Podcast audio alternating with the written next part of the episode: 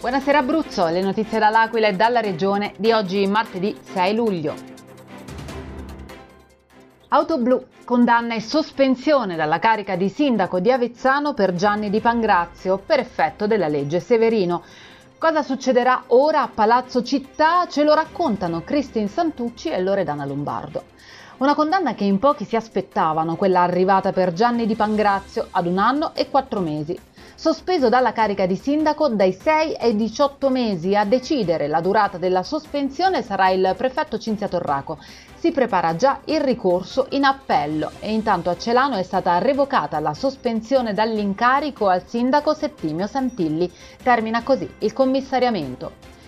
Sosta selvaggia, multe e furti, Gran Sasso aggredito nel primo weekend di luglio. Francesca Marchi ci racconta il weekend appena passato sul Gran Sasso.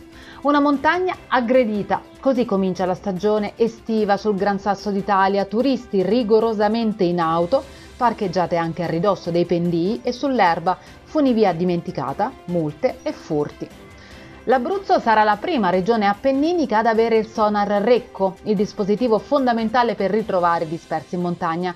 Il RECCO è un rilevatore che emette un segnale direzionale da un'antenna. In Italia per adesso ce ne sono solo tre e tutti sul valico alpino.